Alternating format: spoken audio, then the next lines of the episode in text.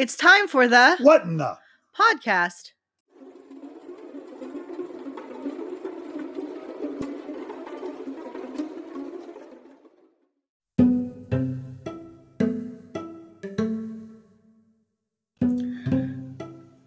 Hi, folks. On tonight's episode, we have a special interview. His name is Dennis Carroll. He is a paranormal investigator. He's been in the business for 50 plus years. Uh, as well as that, he's also a consultant, author, and podcast host. Anything else you want to add to that, dear? and he's lots of fun. I'll give you that. He's lots of fun. I could listen to him for hours and hours and hours. I Maybe- hope you can too. Yep. Welcome to episode 110 of What in the? Podcast.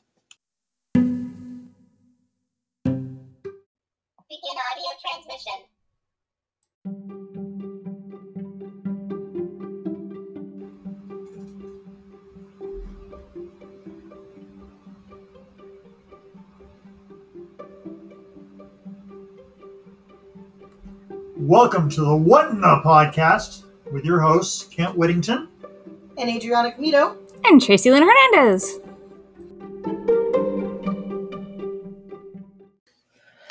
Hello and welcome to the What in the Podcast. Hello. Hi, hi, Hello, hi. hello, hello.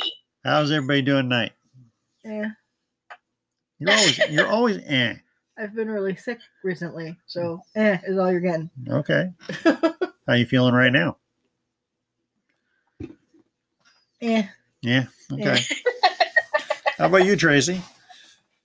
Let's see. We have power. My my house is mildly leaking from the storms. The little girls I nanny are, are, are tonight with mom and dad, even though their house is one third flooded from the storms hmm because the roof decided to separate from the house Right. over the girls' beds. Wow. But yeah, Speaking of flooding, mobile. yeah. Well, speaking of flooding, how's the flooding around your place? I know you had some flooding uh, with the last storm. So the New Year's Eve storm roll through put two inches of water in the kids' room, and we've been bailing out. Or I, Dad bailed out like seven gallons. Roommate bailed out like five or six gallons. I bailed out seven-ish gallons. We've been emptying it every time there's a rainstorm coming through. It got up to about halfway um, across the floor with about a two two and a half inch height on the front end of it because of the, the angle of the slab. hmm And uh, yeah, um, the next storm front coming through should be interesting. And we developed leaks in the workshop, but thankfully, the leaks in the workshop are uh, in non-danger zones because um, evidently shingles blew off my roof. Yay. That's wonderful. Sarcasm. Not- Yeah, well, but the good news is I, I have spare shingles in the shed, so we should be good. well, we know what it's like when the we we now know what it's going to be like when the apocalypse hits because we were without power for two days. Uh, Oy. Yeah. You never realize how much you take power for granted till it's gone. Yep. Yeah. I was like, where'd it go? I mean, the most we had was was our cell phones, and we we didn't even have service. The best we could do would go charge our phones in the car and hope for the best. Yeah. Thank God for five G. Yeah. No, our 5G wasn't working. Well, even yeah, even, well, It yeah, it was it was a little spotty sometimes, a little slow to load, but we met, we weathered the storm, and so did our food. It was Most of it. it was scary Saturday night when everything started going because we got the girls down for bed. They went down really easily. hmm Um, Morgan and I were at the house watching them because mom and dad wanted a weekend out. Like, go for it. I'll get the girls for the weekend. I'm the nanny. I can do this. Super Granty to the rescue. Right. And the storm comes through. We hear a crushed thump. We go out the backyard thinking that their their uh, tree fell over. hmm No, not the tree. Go out the front yard. No, not the tree. Look up. That's the roof separating from, you know, peeling back. Right. Move the girls from the bedroom into the parents' room because at least that's away from where the whole thing's going on. And the storm's still going. Call mom and dad. Tell them, hey, here's what's going on. Just, just so you know, don't rush home because there's no point. But we move the girls to the other side of the house. And we sit down. No, I go back out to start assessing more of the damage and see it peeling up more as it's you know the roof is it's it's a flat roof with a an overlayment and that mm-hmm. overlaying is is peeling backwards Right. go back inside one more time hear kerthumple thumple thumple more rattling step outside see it's now over you know over half the girls room is now exposed and as i'm looking trying to get a picture of it there's a neon blue flash in the sky that's a transformer blowing Yep. that's it. Pack the girls up, get them up now, get them in the car. We have call my house, let me know. Do I have power? No. Okay, fine. Do I have a roof? Yes, good. We're bringing the girls in now. We're camping at our house, and it was awesome to see to to, to hear that my my eldest and one of our roommates jumped too and cleared stuff up and made space for the Carols and I, you know, to to trundle home hmm it Well, was their beds were soaked. The carpet is still soaked. The the their kitchen, their storage room, everything is just Sounds like and they it, can't do much. The, the the roofer came out, put a tarp on it, but he can't do anything until the storm stopped because it's gonna be two or three days worth of repairs but they can't get that two or three laying the days. Yeah, And they can't get gotta that two or three days because the storms are like exactly. you get that dry day and then suddenly it's storming again. That's kind of the way it's been. Exactly. Yep. Not a So, dry yeah. in between. It's been it's been a week. Yeah. Well, let me tell you, in our complex, you you you know what our complex is like. We've got those tall pine trees that surround surround Yes. the building. Yeah. Well, two of those came down during the storm, Oh, but we got very lucky. They both came down in the adjacent driveways. They didn't hit anybody. They Okay. didn't hit anybody. They didn't break any fences. No houses. No cars. awesome. Just a straight down into the road. The that's odd- divine fingerprint right there. It's got it's got to be because the odds of of two trees falling and not touching anything, I'd say they're fairly astronomical. Yeah, I mean, when the tree fell, the next door neighbor's house, the, the last storm front we had here before New Year's, hmm when it fell between the roommates' cars and my car, missing both, Yep. and fell into the street. Like, okay, we have. Definitely. Well, all Yeah. I all I can say is somebody's gonna make a killing on firewood. yes, um, I, I think most of the neighbors around here, because we had 21 trees go down that I counted hmm on the beltway by my house between the uh, Stockton Boulevard and my house. And the, the city came out for some of the, the, the chop up, and most of it was neighbors coming out and helping neighbors. hmm I think everyone's got a pretty good, you know, supply of, of redwood and some oak and all these wonderful trees to, to or wood to, to, to heat the house next year Yeah. when the wood dries out. Yep. Or if you're a woodworker, some carving, maybe who knows. Yep. All that good stuff. Plenty of wood. And plenty of rain and plenty of water. We're Yep. we're just about out of the drought, so they say, but we'll see what happens.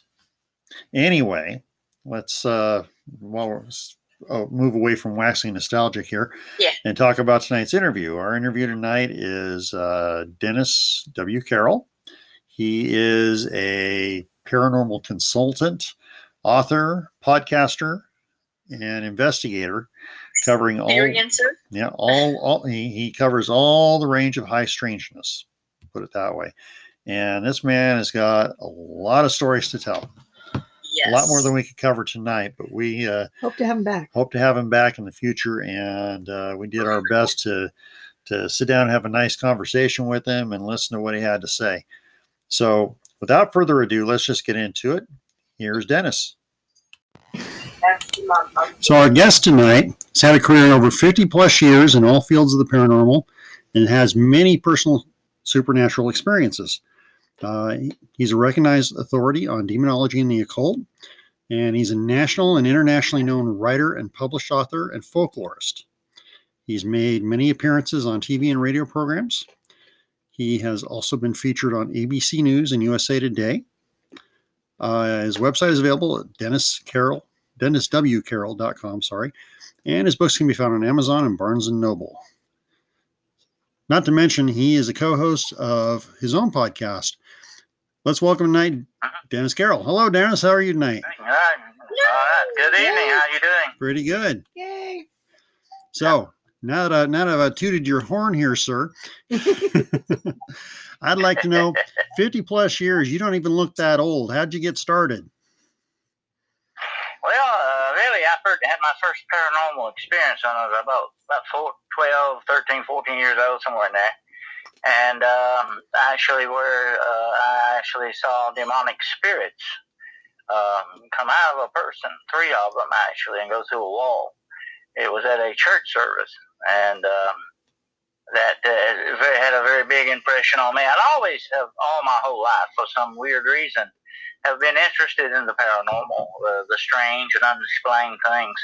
But that when that experience sort of lit a fire under me to find out more, to understand what I saw, and uh, it led me down many, many different avenues in the fields of the paranormal: cryptozoology, UFOlogy, Earth-light anomalies, uh, spiritual research.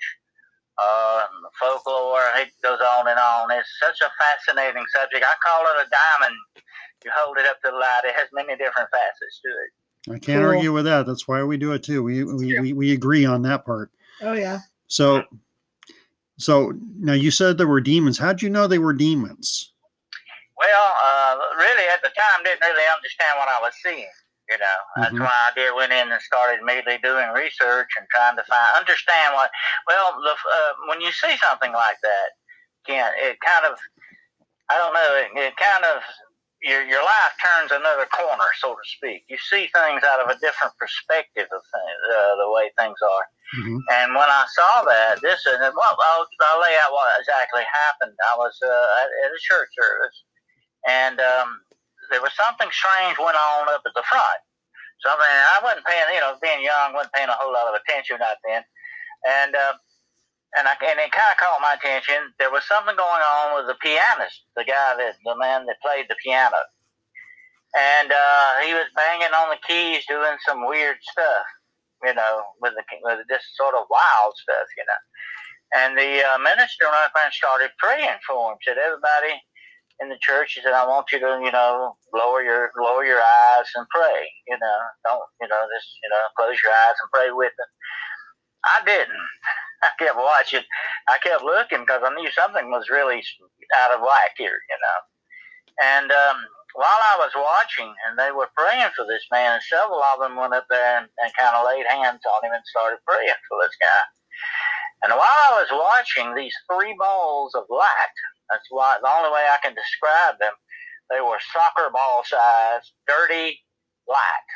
It was dark looking. It wasn't a bright light, you know. Hmm. And it was sort of dark. I called it dirty light.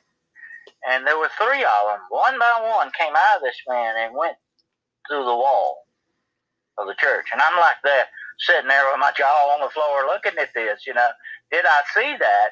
And it took me several months after that experience to really realize what I saw. I mean, you know, I kept denying, oh, I didn't see that. It must have been a trick of the light. I kept trying to explain it away to myself because really, when you're confronted with the unknown, which is one of the greatest fears known to mankind, by the way, uh, when you're confronted with the unknown, you can either your reaction is either to fight it or to flee from it, you know. And I was kind of fighting it, you know, kind of saying, oh, I just, I didn't. Think. But really, I eventually had to be honest with myself and say, hey, I saw that. Now I got to understand what it was, you know, Right, because right. I'm not one given prone. I don't. I wasn't on drugs. I was not given to prone um, hallucinations or flights of fancy like that. I mean, I, I've always been a very practical person, Mhm. you know. And to see something like that disturbs you to the inner core to a certain extent, especially spiritually. Um, and that's when I began to investigate demonology, which has been one of my big pie, slices of the paranormal pie, you might say. Right. Um, that's what got me started in that. Great. Well, we're glad you're a part of our community for sure. So you you've done a lot of uh, consultation work. Uh, I understand too, Yeah. as well as research and study. I've had uh, I've had a lot of people from all over the world, different parts of the world, contact me with demonology type questions or, or incidents they've had and all that, and I've counseled them a lot of times on you know their problems. hmm Uh, and it goes it goes past just different uh, into different religions too, religious aspects. You know, I've I've always sort of been an anthropologist at heart. I really uh, found interesting the different the religious beliefs of people, the belief factors that they have. Um, although I am sort of more of a, I lean towards more of the Christian perspective. I understand there are other different perspectives on these things, you know. hmm But I've actually counseled people who were uh, Hindus, uh, people who were completely different religions from what I was, but we still share that common denominator in the belief of these type of things, these whatever name you want to give them, the jinn, the demons, or whatever name you your religion designates them. Most religions of the world, most religious beliefs encompass the belief of evil spirits. You know, and so that's, that's a little touchstone that we all have. You know. Right. Mhm. Definitely. Excuse me. Sorry. So, your focus is um, paranormal, but you deal a lot with folklore and myth as well. Is that Uh-huh. correct? Yeah. Mhm. I kind of go along with J.R.R. Tolkien. He said that he believes that every myth and legend has some truth to it, and I, I do. I do as well. hmm Um, it's very fascinating. Folklore has always been one of my. Being born in the South, folklore is a big thing in the South. Uh, it ties in a lot to cultures worldwide, so especially most all cultures embrace folklore some type or another. I was telling the other day about the Irish, which is where I mainly come from. The Irish kept their history alive lo- uh, locally. You Mhm. know, they would tell their they never wrote uh, until recent, you know, medieval times.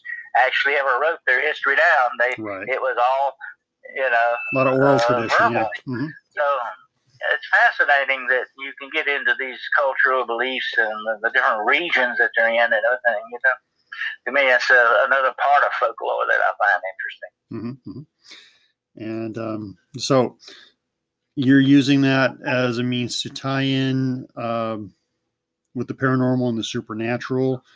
Um, Uh-huh. Because like you said everything is everything is connected in some way or other um, with with every bit of myth there's a there's a little bit of fact involved there correct Mhm. Oh yeah, oh Mhm, definitely. definitely Uh, there's always a base to it. Uh, I think my one of my most favorite quotes is uh, by Herbert Spencer.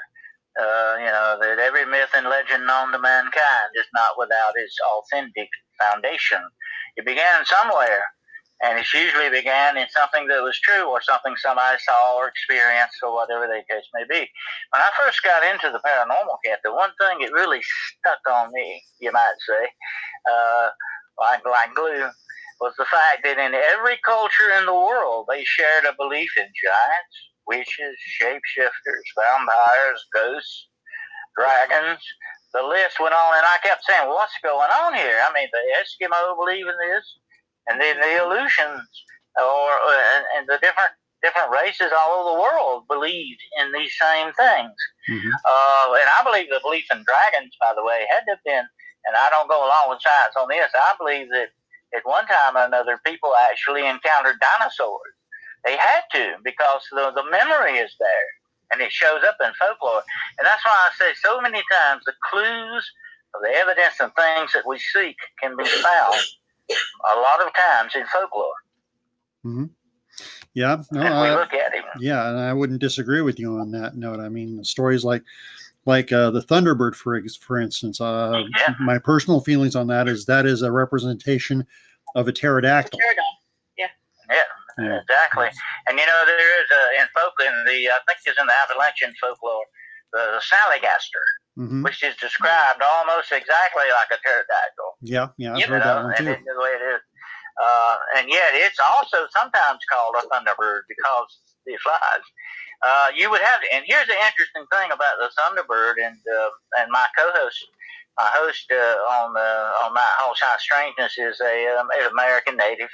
We've talked a lot about thunderbirds. I like that. That's one of my favorite cryptids.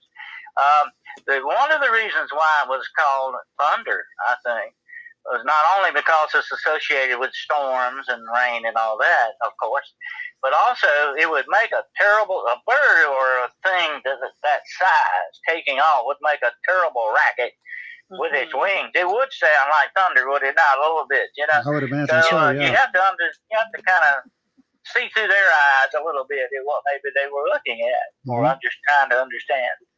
Definitely. But that's the neat thing about folklore. hmm Now, speaking of, of cryptids, have you yourself ever encountered one?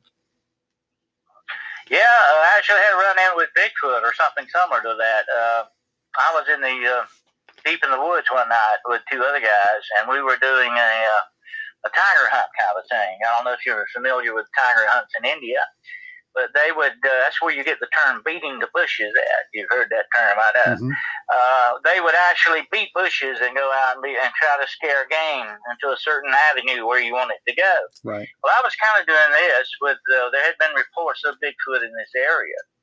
And uh, we had heard a few tree knocks during the night. Uh, and I mean, I'm going to tell you what, when you're out in those woods, away from any kind of ambient light, you just really don't realize how dark it can be. I mean, I could not hardly even see my hand in front of my face. It was that dark. But I'm sitting out there all along, and I've got two guys on going way out several yards out from me on either side, and I said, I'm going to stay in the middle and see if anything comes this way, you know. Um, and I had a, uh, a night scope, a vision night vision scope. I had a monocular, which is one eye, of course. And I was looking through it now. I don't know if you've ever used one of those, but they will begin to hurt your eye after a while. Hmm You know, they, they will kind of. So I was kind of resting my eye a minute. I had been looking around, you know, and it was a very still, and it was a moonless night. There was no moon. We had just only those light of stars. And um, I had this thing on, and I was looking around, but then I turned it off a minute, and I was resting my eye. Of course, that's the one time something would happen. that's the way it goes, you know. Yep. Uh, so uh, that's like the guy that said, "Hey, there's Bigfoot. Get the worst camera we got, and let's take a picture of." it." So uh, anyway, uh, there I was with this binocular, and I ra- and as soon as I felt this movement in front of me, I raised the binocular up to see what I could see. Well, just like in a flash of lightning, you know, just that quick image. Right. There was this sapling in front of me moving. It was probably maybe this whole thing took place about six yards from me. Okay. And um, I seen this sapling, it's about six foot side, like something had brushed it, you know. And it was still moving. And I, I was immediately looking around, and I got up because I had been sitting there.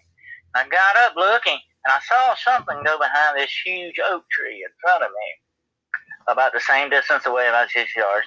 And what I saw, I can only describe as this. It was sort of a cinnamon brown color, the hair on it. And I'd always thought, and I, like I said, I've been over thousands of reports. One of the first investigations I ever did was an actual Bigfoot investigation back when I was about 16, 17 years old. Anyway, uh, uh, this thing moved and went right behind the tree, and all I could see was one side of it. Never did get to see the face, just a little bit of the head and one side of it, and the arm. It was almost like it held it like it was going to hug around the behind behind the tree, and this arm moved like that. And when he did it, it had hair. I always thought Bigfoot had kind of short hair, you know, but this had long hair like hanging off of his arm. hmm Okay. So much I can tell you. It was not real long, say maybe six inches. Long And enough, it, yeah. that's all I could see of it as it went around that tree. And I immediately said, you know, uh, I got to see more of this, whatever this thing is. And um, I got around. Here's the weird part. I got, and I kept looking. I said, if it's gonna run, I can see where it goes through the, you know, through the trees. And it was not real thick brush. It was uh, a lot of saplings and big trees in this forest, kind of a thing. And there was near some swampland too, by the way. And that's always been a hot spot for kind of Bigfoot sightings in the south. Mhm, mhm. Uh, anyway, I went immediately went around that tree, nothing there. It was just gone. It was almost as if it poof, it disappeared. I looked up in the tree. I said, "Did he go up the tree?" Because there was no way humanly, I say humanly possible, that anything could have went down through that forest in front of me without me seeing it. Mhm. Because there were too many saplings, too many trees, you know. It, there was no path for it to go. hmm And uh, that's what to this day still boggles my mind a little bit. Where the heck did that thing go? Did Yeah. it step into a portal and disappear? Did it cloak itself, as some of them claim it can do?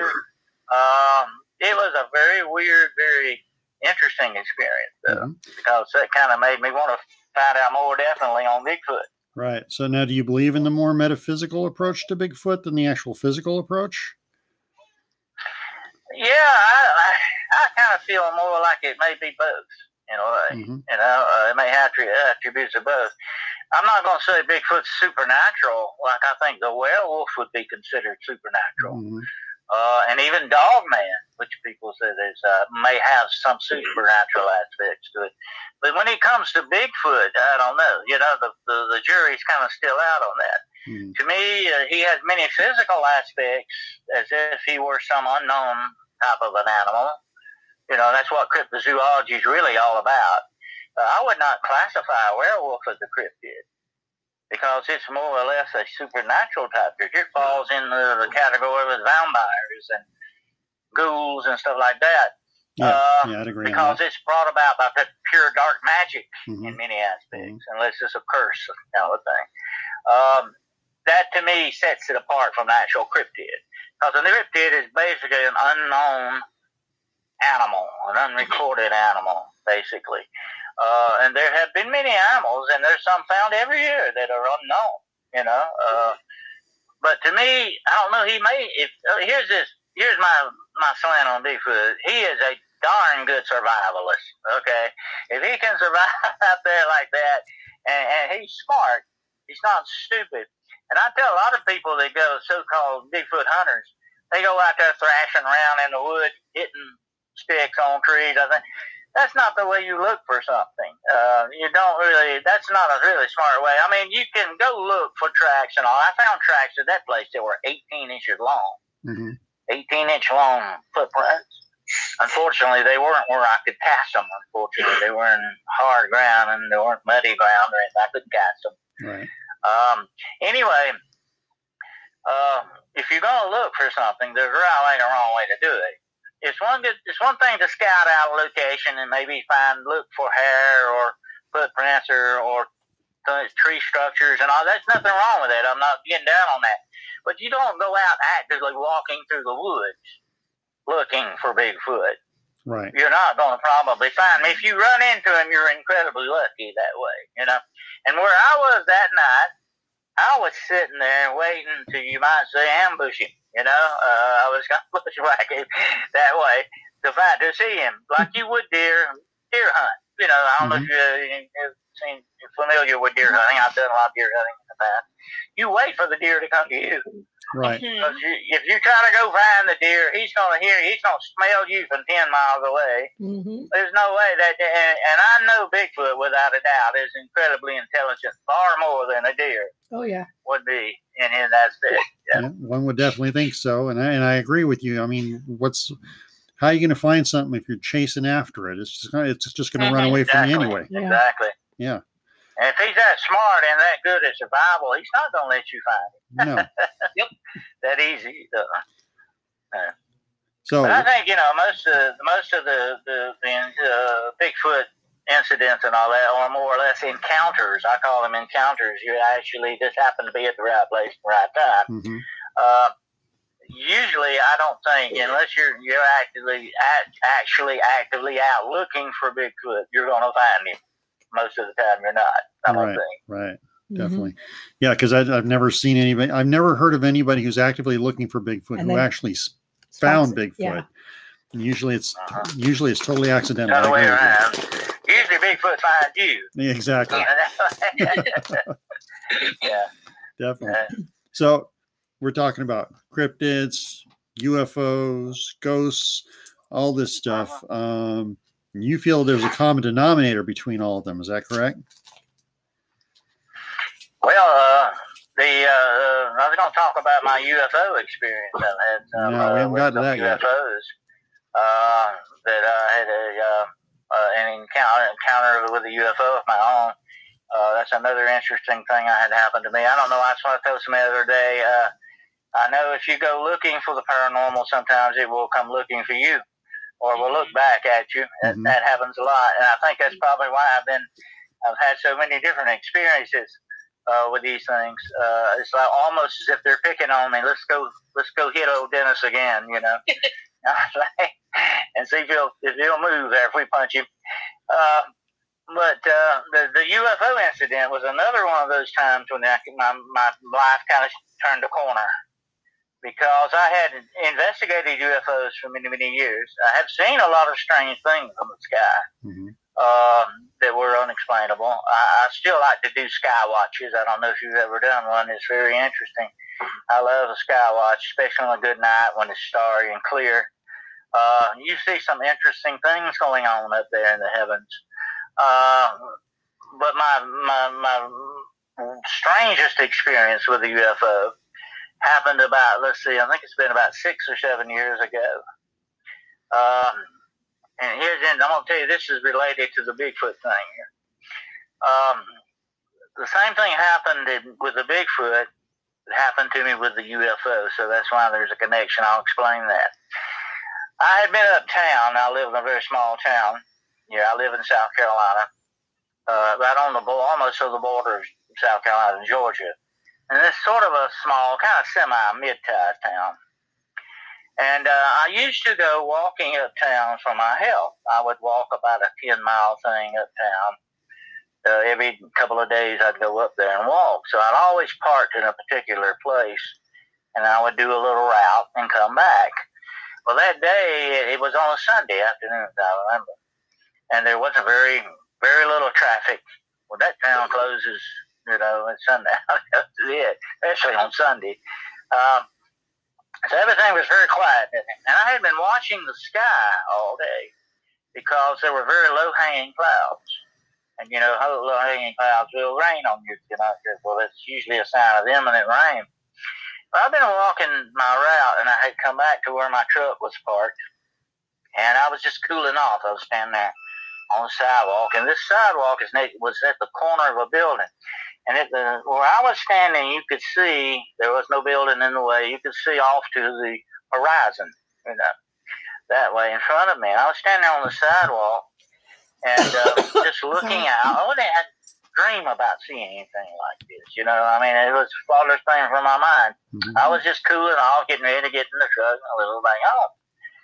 And it was almost, I'm going to say not quite twilight. It was just heading in the dark. Like I say, it was a dark, cloudy day. It was, you know, it wasn't very bright day. And I was just kind of looking back over the horizon, stretching a little bit, and I see something in the clouds. And it's kind of in and out like, because the clouds are low, and it's something like, and I'm saying, what the heck is that, you know? And it, and it was coming strictly towards me, you know. Now, I don't know if you've ever noticed this with an airplane or anything, as it comes straight at you, it looks like it hangs there for a little bit, you know, you know what I'm talking about.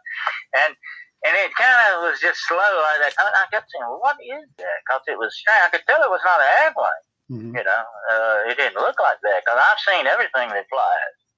Um, helicopters, the whole works, blimps, Goodyear blimp, the whole works, everything, gliders, everything that flies, including kites uh, and drones. I know what they look like. Uh, Uh, I'm retired law enforcement, so I'm, I'm, you know, I'm interested in kind of all that kind of stuff because we had to deal with, especially helicopters, a lot of times. Anyway, I'm sitting there looking at it, what is that? Because it was in and out, and it was dark. It was black, like you know, and uh, it was not shiny black. It was sort of just a dense black. It was kind of, it's kind of hard to describe, but it was a strange looking kind of a metallic black. Like I said, it had no glint to it. It was just dark, you know. Anyway, as it was coming towards me, and finally got closer and closer, I could see on the bottom of it what looked like a ramp, like, but it was like it was closed up. It wasn't a ramp; it was open. You know, this looked like a doorway of some sort or some form. I said, "Well, what?" Because it was still up in the clouds, but it was still moving. You know, uh, partially in the clouds. And it got directly over me, I could see it was triangular shaped. This was a huge black triangle aircraft of some sort. Uh, it was not, and I've seen, I've seen the bombers, the secret bombers. Now this was nothing like that. It wasn't a Delta wing. This thing was triangular shaped, completely triangular, and I could see on each end of it. And like I say, I couldn't get a real fantastic clear look at it on account of the clouds, but I could make out some of it, you know. Mhm. And I could see that at every corner of this triangle there was a round thing, but there were no lights on it at all. But I could see the pro- what may have been lights, some kind of running lights or some sort. Well, I'm going to tell you this: this thing was huge. I mean, football field size huge. You could not have probably, if you set this thing down in a football field, you wouldn't have had room to walk around it Okay. that way. And I've run a lot of football fields. I know how big they are. anyway, this thing was huge and completely eerily silent.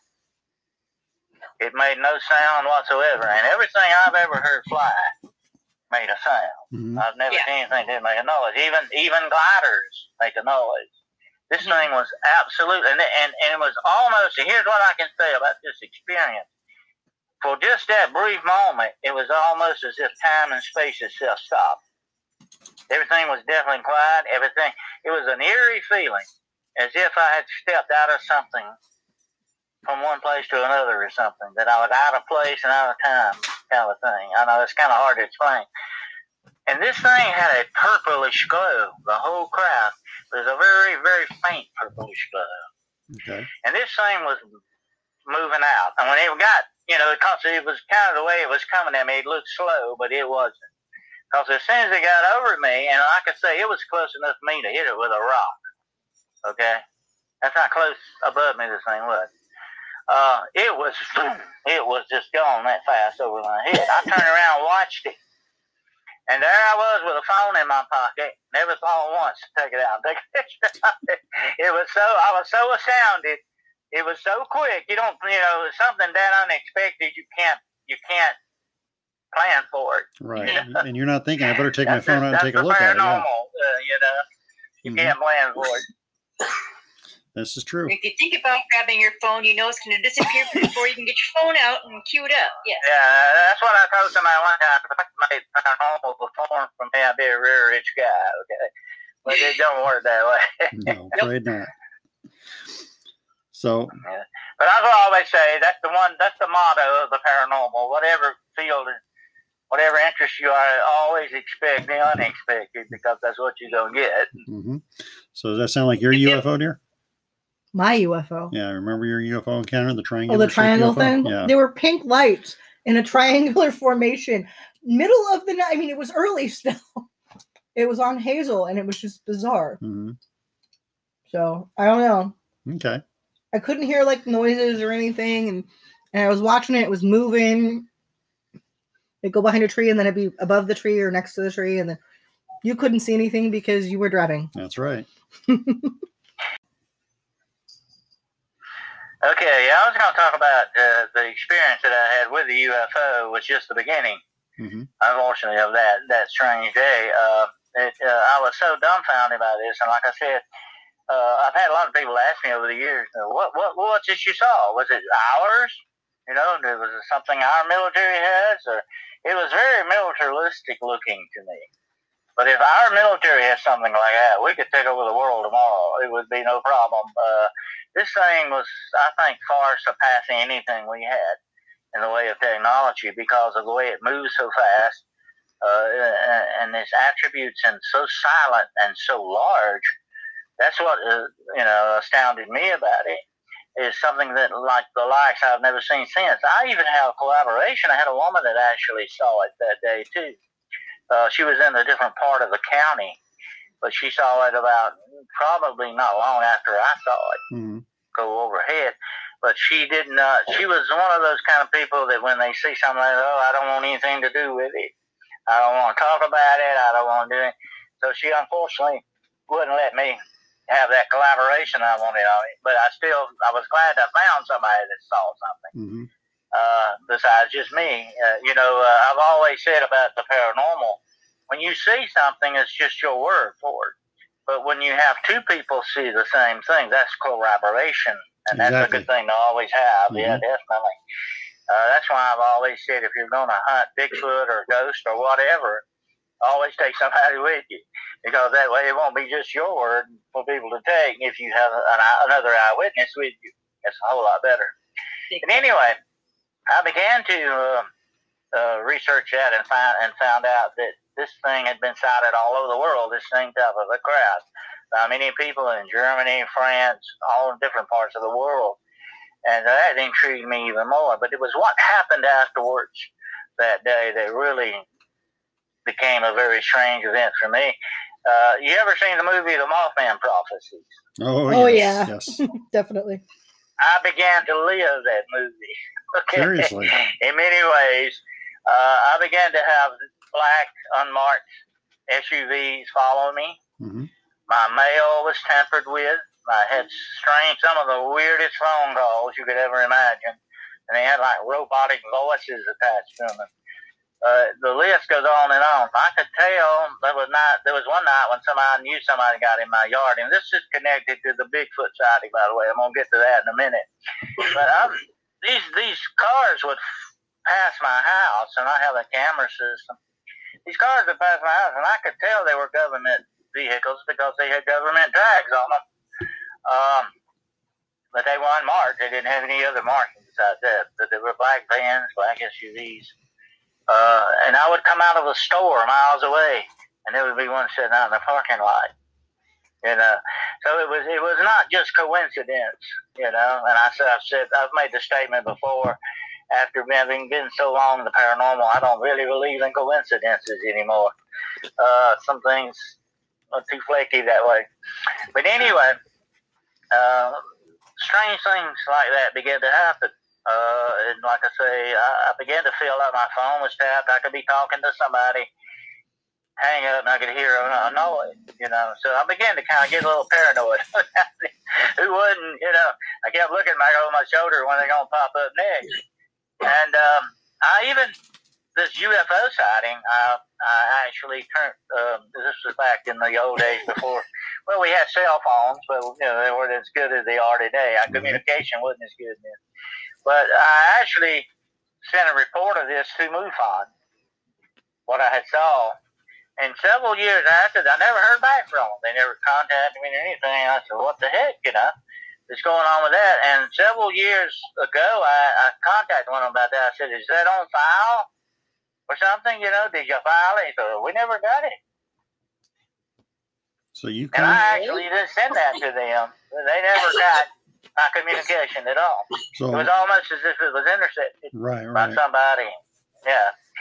So um, when I, this uh, Bigfoot hunt I was telling you about earlier, when actually when I saw Bigfoot that day, and we were out in that field for about a week, off and on for about a week, looking around this area.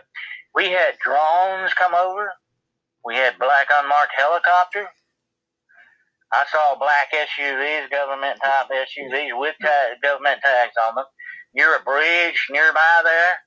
And I and one of the people walked down there and said, "What are y'all guys doing?" Oh, we're down here checking this bridge out. Of course, I know the U.S. government don't go around doing that with small little country bridges. Uh, as far as I know, Mhm. it was kind of very strange. Um, and then to top it all off, I did try to make a cast from one of the footprints. It didn't come out right because, like I say, it was a very, it was, you know, very, it was almost as if Bigfoot took picked the perfect place not to leave a footprint. and uh, so I tried to cast this, and I left the cast in the back of my truck. Well, um, uh, about a couple of nights later, I was sitting in the house, and I have a I have a dog, and he has a certain kind of bark when there's somebody around. He's a very sensitive dog. He's not he's not a real he's not a barker. He just doesn't bark for any reason. When he barks, I know something's going on. You know. So I got up, and and the bark he was exhibiting was like there was somebody out in my yard, somebody moving around the house or something. And I could tell this by the way he was acting. You know, I didn't let him out though because I said, "If there's somebody out there, I don't want him, you know, jumping on him because he's not that big of a dog. He's a cocker spaniel. He thinks he's a mastiff, but uh, anyway, uh, I don't let him around mirrors if I could help it.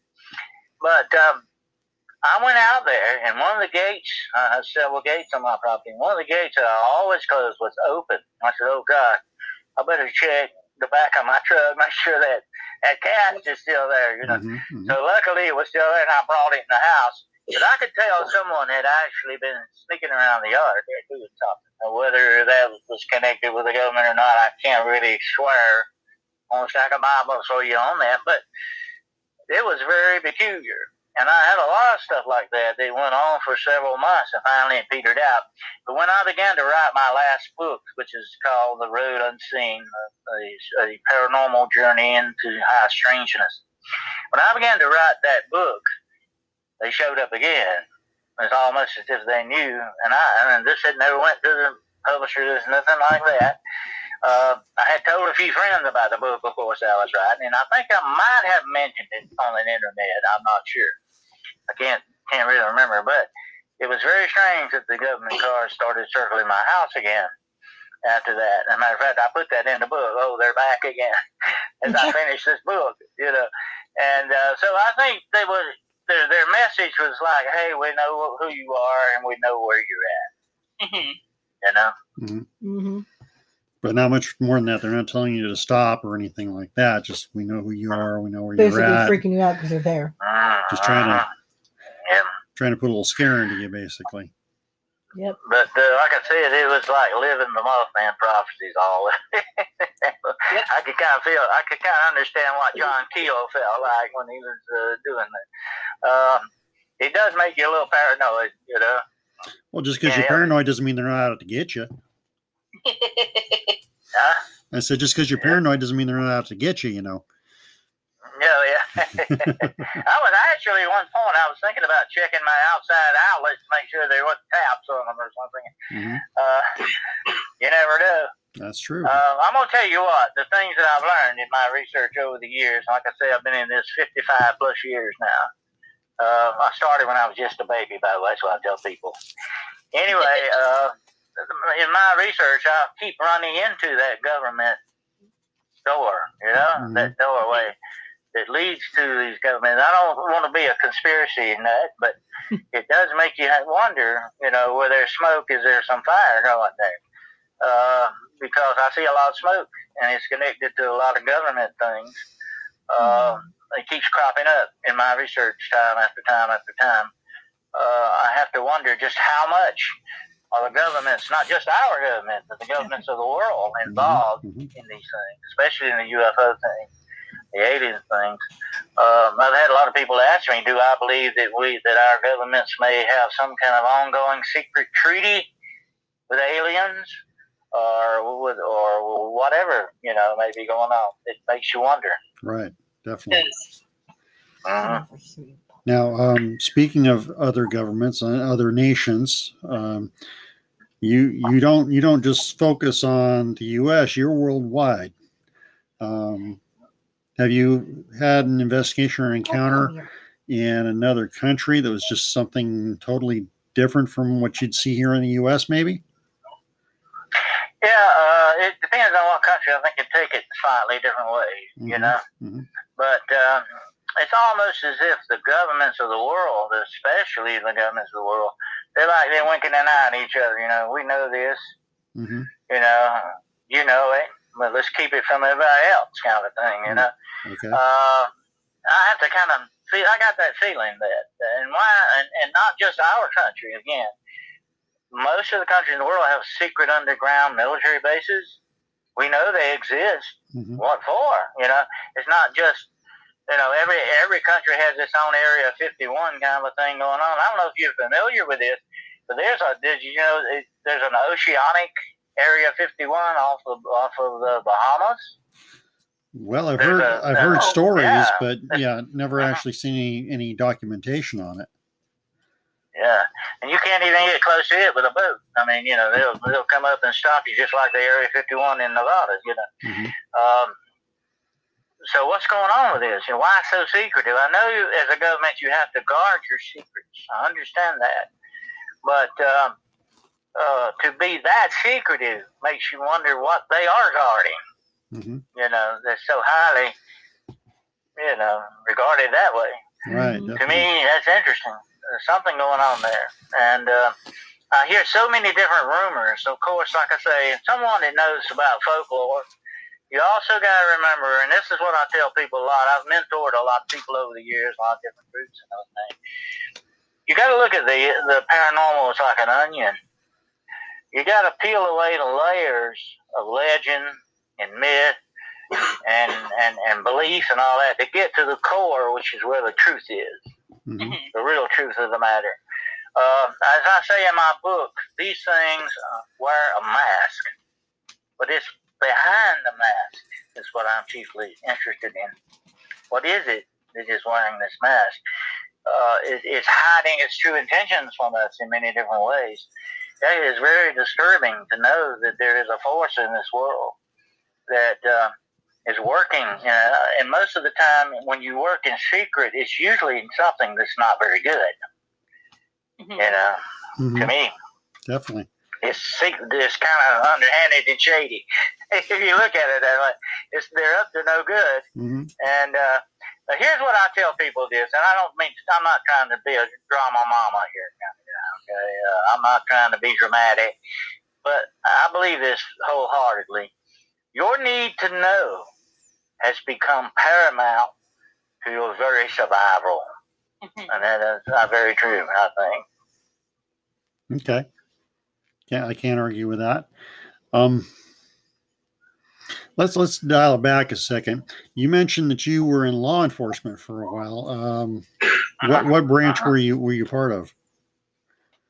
I was in. Uh, I mainly I was. Uh, I was in this town where I'm at now. That's where I was at. I was. Uh, uh, been was in law enforcement for about over five years before I had to retire. I was in another job before then, so I Mhm. was that was my only job. Uh, actually, I worked at the local hospital for 30 years. I just spent some time in the morgue too, by the way. Uh, I can tell you some stories on that sometime. But anyway, Actually, uh, that's kind of what I was leading yeah. into here. I've been I've been wanting to talk to profession to professionals who are in law enforcement, care providers, hospitals, things like that, to see Uh-huh. if there were any stories that they might be able to tell us of a paranormal nature. Oh, with, with the uh, with the uh, law enforcement, yeah, I had some very interesting, several interesting experiences while I was in the law enforcement thing. Um, um, I think one of the most interesting ones was we were called to an abandoned mill one time. Uh, this is a, an old cotton mill. Uh, it was it's not about probably about a mile from where I'm at right now. What's left of it? It burned down sometime after this, years later. But anyway, we were called to this mill by the night watchman. There, it was an abandoned mill at that time, and he had said that there was some kind of activity going on in the, the sub sub basement. There was like two basements under the basement, and there was a room down there, and um, and you know I'm know know my way around the occult pretty good. And when I went in this room, and I've been in, there's some spots I've been in before in my life where you could actually feel evil. It's almost a force. I mean, it's like the fog. You could almost cut it with your hand, that thick kind of an evil. Mhm. And I walked into this room, and it's very musty. It's a big room. And uh, on this floor of this room was a pentagram. It had been drawn with some type of a sand-like substance. Um, and it was a blood circle. Uh, I don't know if you're familiar with a blood circle, but a blood circle is sort of a magical circle, mainly made usually with human blood as part of an ingredient. And the, the the whole thing, the whole pentagram was a blood circle. It was made that way. I could tell that immediately. Um, now I don't know if you're familiar with what goes inside of the, the, the different points of the of the pentagram star, but they are what are called sigils, or uh, they're symbols Okay. and usually they're satanic symbols. And I could tell whoever did this immediately. That's what got me. It was not an amateur. This wasn't some bunch of little kids playing God kids playing around. But uh, whoever did this knew his stuff. I could Mhm. tell that immediately. But something bad had happened in this room. Again. There was blood on the walls, and it wasn't. It wasn't just you know. It's not smeared blood it wasn't like thrown on there. It wasn't like trying to decorate the place to make it look scary. Right. It was like someone that actually had blood on their hands or something and went up against this wall. I could tell there was some violence like involved, put it that way. But here's the bad thing. The the star, the circle was broken. And when that happens during these kind of rituals, I've seen voodoo rituals, I've seen black masses, I've seen them all. The real thing, not the fake stuff, the real stuff. If you ever break that circle, see, the circle is your protection. Mhm. A lot of people think you raise a demon in there. No, you don't raise him up in there. He's on the outside. When you call him forth from the darkness, you have to stay in that circle to be protected. hmm If you don't, if something happens, it can get to you. Well, something evidently went wrong with whoever, whatever was doing it, because this circle was broken. And I could see the blood and all that. I said, uh-oh, you know, this is bad, bad news, you know. So I told the other guy I was with, I said, come on, there's nothing here. Let's get out of here. I just wanted to leave it because it felt so bad in there, Right. you know. You, you, I'm going to tell you something. When you run up against darkness and evil like that, it touches you spiritually and in a bad way too, not in a good way. It's sort of uh, it hurts you, but not Mhm. physically. That's kind of hard to explain. But anyway, I, we left, and like I say, it might have been three or four months later that whole place burned down. Now, and I find this very interesting that places of evil like that usually end up getting destroyed, burned, or something happens to them. And when that happens, that tells me that something very bad had stained that land. But let me say this. When you do the incantations, when you do that kind of junk to bring, to call forth these demonic forces, you're opening a doorway. You're opening a spiritual doorway. and I think what I felt there that night, and I felt it in other places before, I felt this once in a graveyard, that doorway was still open. hmm It hadn't been shut, Right. you know. And it's very well known, especially in the magic, mag, dark magic, that when you open doorways, you're supposed to close them. That's what you do when you play around foolishly, play around with a Ouija board. And now you wouldn't believe how many cases I've had with Ouija boards. It's unbelievable. I think they should be banned, actually, because it's something you shouldn't play with. Anyway, and to market them as a toy, to market them as a toy is a bad, bad idea, too. We've got And anyway, I believe the doorway was still open there because you open these doorways and don't shut them. Uh, that that influence still remains. You know that that that darkness is still there, and I think that sometimes nine out of ten of these places that that these happen in, and I've been in rooms that were complete painted completely black. Um, uh, this woman called me to her house one time and says, "I just bought this house, and uh, they told me to call you. Tell me why this room is painted black. The windows were black, the ceilings were black, the doors were black, everything was black in this room. It even had a black carpet. And something told me, I said, pull that black carpet up and let's see what we can find out. Well, she brought a guy there and pulled the black carpet up, and there was the pentagram underneath there. Mhm. I said, paint it, paint over paint over this whole room, and and and then have this house blessed because there's something bad went on here, and I don't trust it. Usually, if something bad goes wrong, like what happened in that room I mentioned before, you're not allowed to shut that door. Usually, Mhm. Mhm. you know what I mean? Mm-hmm. You're not around to shut that door, and that's probably what happened there in that place. Um, and and nine times out of ten, when you run into places like that, they usually end up getting destroyed. Why I don't know. I think Aleister Crowley's house on the banks of Loch Ness burned down. Uh, it makes you wonder if maybe they just that place is so evil that it can't really remain there anymore. Um, I've often wondered about that. Yeah. It's my hypothesis of mine, but that's the way it is. Well, that that place. That was one thing I had happen. I've had uh, actually uh, a lot of strange things happen. Like uh, we would have this woman call us every Saturday night, and to come get the aliens out of her attic in her house. Uh, and I think the poor woman just wanted some company. But uh, we would have to go in the house, and I would go up and shoot the aliens. I get out of here and go on, you know. And she was happy for the rest of the night till next week, anyway. Sounds like a man getting his children's monsters out from under the bed. Mm-hmm. yeah. That's but funny. uh, law enforcement opened my eyes to a lot of things too. Uh, uh, that was going on. Uh, I think a lot of these things, I'll tell you this, okay, and I warn people about this and when it comes to alcohol, drugs, and of course, alcohol is nothing but a liquid drug. Um, when you get into drugs and start using drugs, especially, uh, yeah, in not a bad way, you know, in a bad way that you use them, you know, Mhm. uh, you kind of open yourself up to some of these forces, okay? It's, it, uh, and I think they're very well connected. I've seen some very strange things in law enforcement. I think drugs are directly connected with the demonic in many aspects. Um, people use these drugs; they open themselves up spiritually. There's, there's, like I say on Star Trek, the shields are down. You know, they've opened themselves up. And uh, when you do that, what do you expect? You're going to have a bad experience. when you output negativity, you can only usually only get negativity back. That's just the way life works. If you put out, if you put forth positive things, most of the time you get some positive back out of that. But when you do negative stuff, you're going to expect there's going to be a negative downside to it.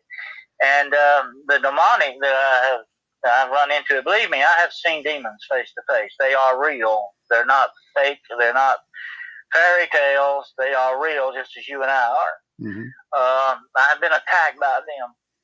Um, they are real. They are very detrimental to you if you're not careful. You don't know what you're dealing with.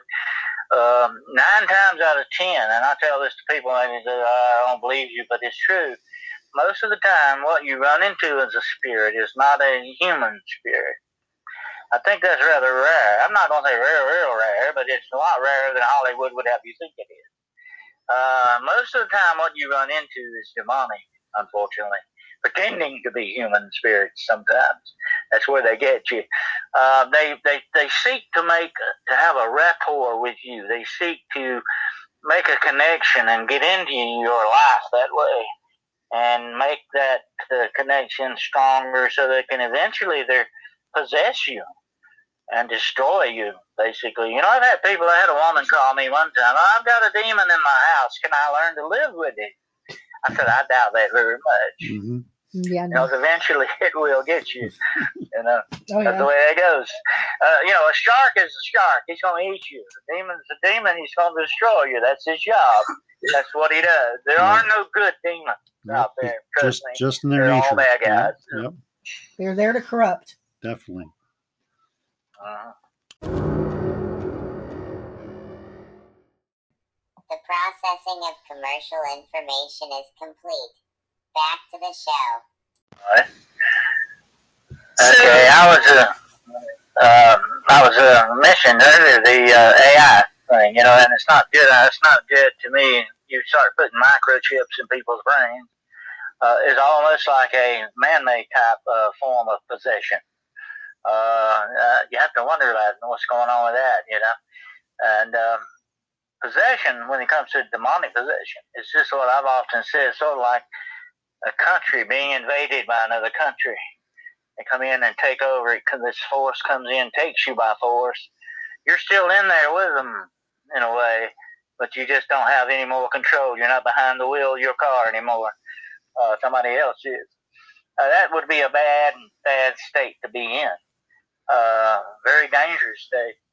But I can say this without a doubt as we hear tonight. I know of I've many cases where there are people six foot under put there by these forces. Tonight, they they are six foot under and these things can be very detrimental and very dangerous. Um, when I do used to do a lot of spiritual investigation or ghost hunting, as people call it, I don't like the term ghost hunter myself, but it's okay, I guess. But um, when I used to do that, I would poke these things. I didn't. I wasn't there to, uh, you know, ask Uncle Joe what next week's lottery number is going to be, although I should have done that a couple of times. But anyway, um, uh, I wasn't there to do that. I was there to kind of poke these things to see what we were dealing with and then how to take care of it, whatever the case may. Because nine times out of ten, a lot of these groups go in to, just to get their jollies out of that. You know, I got scared. It was fun. Well, we had fun. I, that's not what it's about to me. I went in to help people. People come to me and ask for help, and I wanted to be able to offer them some type of help for their problems, a solution for their whatever their problem might be. So I think it's kind of bad just to leave somebody without any help, since they they, mm-hmm. they definitely don't know what they're facing. You know, so that's what I wanted to do. I wanted to, to be able to offer them a solution. And I, I've often said, if I can't figure it out, we'll try to find it out together. But we, you know, you got somebody to try to help you understand what's going on. But I have done thousands of house cleansings, or location exorcisms, as some people call them. Although I've never been an exorcist myself, I, I have uh, never really been led going into exorcisms and doing that that well.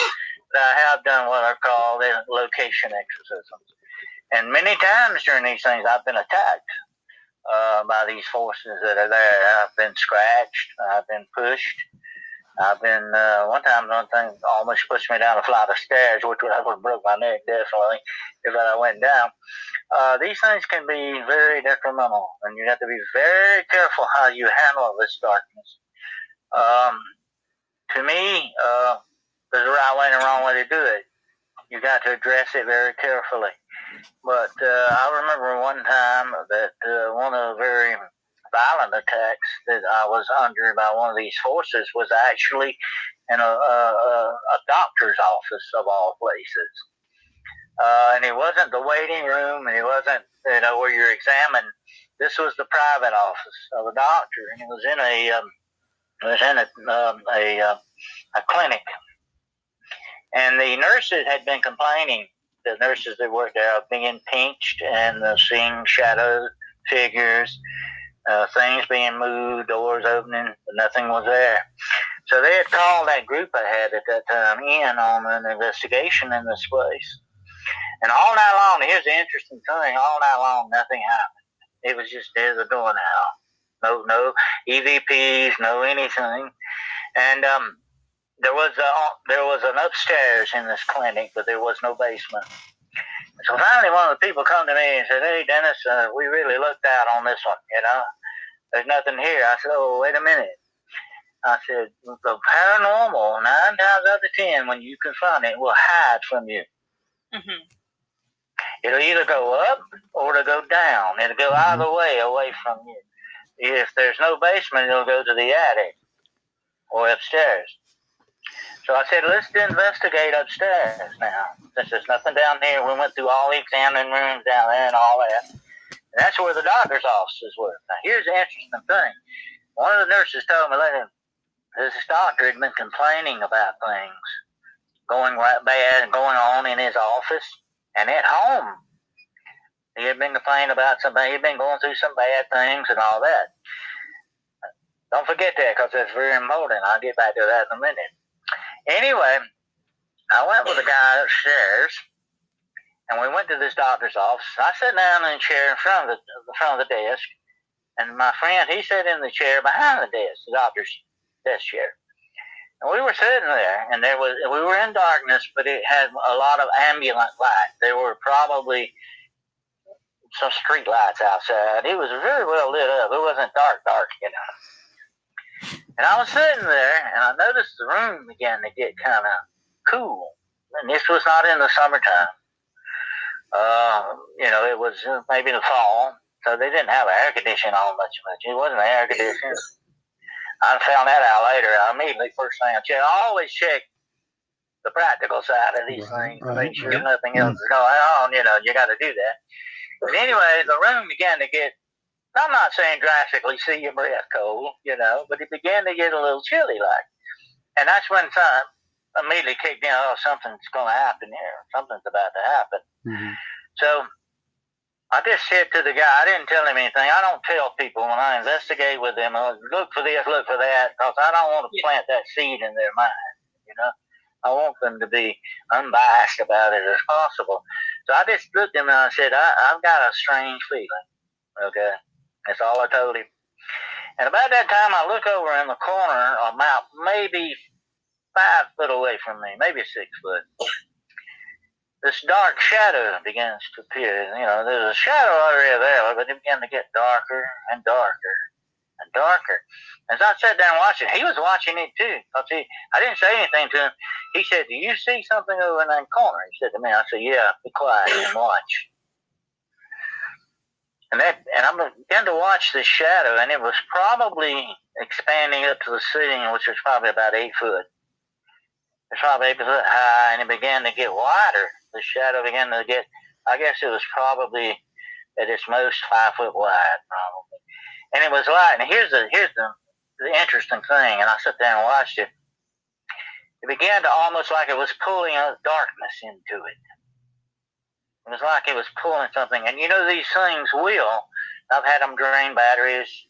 Mm-hmm. I've had them do a lot of things like that. They're they're they're they're living off of some kind of not only physical, I call physical energy, but probably spiritual energy as well.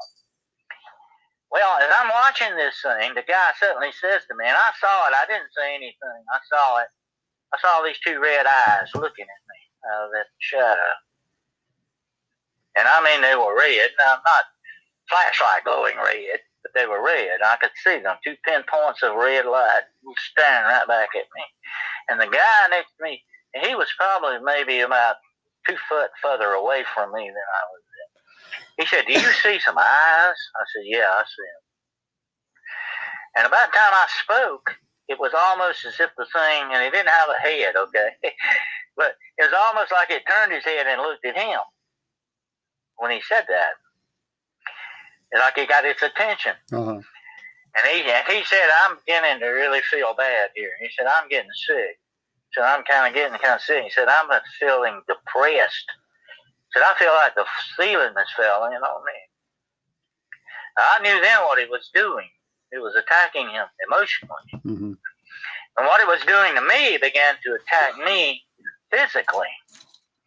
My leg began to get numb, cold, like a coldness and a numbness. Started up my leg, and it started going further up, up to my stomach, up to my chest. And it began to get kind of get hard for me to breathe. And I knew I was under attack. hmm And, um, and I'm going to tell you this. I'll stop here and explain this to you. And every demonologist knows this very well.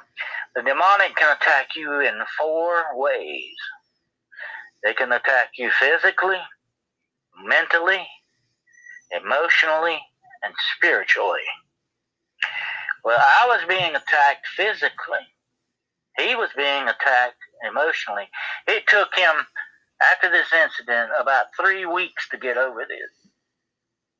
Hmm. Because he really lowered the boom on him that way. It took, I was over it that night from the physical part of it. Here's what happened, and I never had, had, had this happen before, but I just said this in my mind to this thing. I even tried to record it with a camera that I had with me, but it, it wouldn't record. The camera could not see what my eye was seeing. I know it's hard to explain, but that it was almost as if physically I could see it in its spiritual form, but the camera couldn't. hmm that way. Okay. I get that completely. That's a kind of implying Yeah, that it doesn't yeah. have a physical form. Your your mind is you might be seeing that image projected from your here, mind. Yeah. here- here's the interesting thing. I said this, and I never had had this. I've rebuked these things before. I've never done this way before. In my mind, I never spoke it, okay? But in my mind, a certain passage goes, Greater is he who is in me than he who is in the world. And as soon as I said that, that thing began falling off of me. My leg, the numbness went away. I began to breathe okay. My friend, I felt him audibly relax. This thing slowly was gone, just like that, that quick. hmm The eyes and everything was gone that quick. I never had that happen before because I've always had to speak it. And that was very strange. It almost as if it was either an act of faith or it was almost as if it read my subconscious or something. hmm Uh, there was that that put output there of something Right. because it affected it more than it affected me. You know what I'm saying that way. But anyway, that was the very interesting part. I come away with every time you run into something like that, you come away with something different, hmm something new, some different perspective and outlook on it. But that was a very violent attack in that way. And like I say, it took him about three weeks to get over it. And here's the interesting part. After that night, he never actually ever really wanted to go investigating again. But I've warned people. I wouldn't either. Yeah, but I- with I warn people. I warn people that's what you're going to run into. You've got that chance of running into something like that. Here's what I tell them, okay? Demons are real. I know that without a doubt. Demons are real. and you've got to play the demon card. It's always on the table because that's just the way they are. They can try to fake and be human spirits. They can try to fool you. They can try to do all kind, all their little tricks. They're tricksters too, you know, the Mhm. trickster type spirit people talk about. That's what they are. They trick you. Uh, they try to lead you down the wrong road so they can confuse you. Uh, I was on the show, a TV show. I don't know if you're familiar with it. They used to call Ghost Asylum. You ever heard of it? Sounds familiar. I'm familiar. I never I never seen it, but I am don't think I familiar with the title. Yeah. But it sounds Uh, familiar. Well, it used to be on, uh, I think, Discovery Channel. Anyway, they called me in on one of their cases, and here's the interesting thing. They went to an old uh, mental hospital up in uh, North Carolina, and it was Old Cannon Memorial Hospital. And um, they had investigated. It was closed. It was shuttered up and closed. But they had investigated, and one of the boys, the young boys, I think it was a, there was a group of five of them, I believe, altogether, if I'm not mistaken. And this one boy, he was the youngest of them, had been attacked by something in this hospital, and he actually went out in the, the parking lot. This is on, uh, I think you can still find this on YouTube. I think the show is still available on YouTube. I don't think it's uh, it's uh, it's canceled now, but Mhm. it's a very interesting show because they only did mental hospitals and places like that where these things would show up. But anyway, he got attacked, and the spirit of anger took him over. Like, and his boy was young, nice, kind boy. He never raised his voice. He was out in the parking lot beating up signs and cussing and doing all this stuff. Very unlike himself, you know. And uh, I knew immediately when I heard that, that that's probably what happened. He ran into some type of a spirit of anger. Uh, well, they were investigating this, this uh, case as it being an Indian, uh, you know, a Native American princess that was haunting this place because there was a legend nearby. And I said, no, no, no, no. Demonic is drawn like a magnet to places of trauma, pain, and suffering like battlefields and hospitals. I worked at a hospital for 30 years, one of the most haunted places you'll ever go to, my friend. Mhm. I have some very interesting experiences in that hospital. Anyway, hospitals, mental wards, places like that where there's pain, trauma, and, and mental instability and all that going on, that's where these things go. And that's why I tell people nine times out of ten, the spirits you run into into a graveyard are not usually human spirits. They don't usually hang around their dead bodies. Okay? But the demonic does.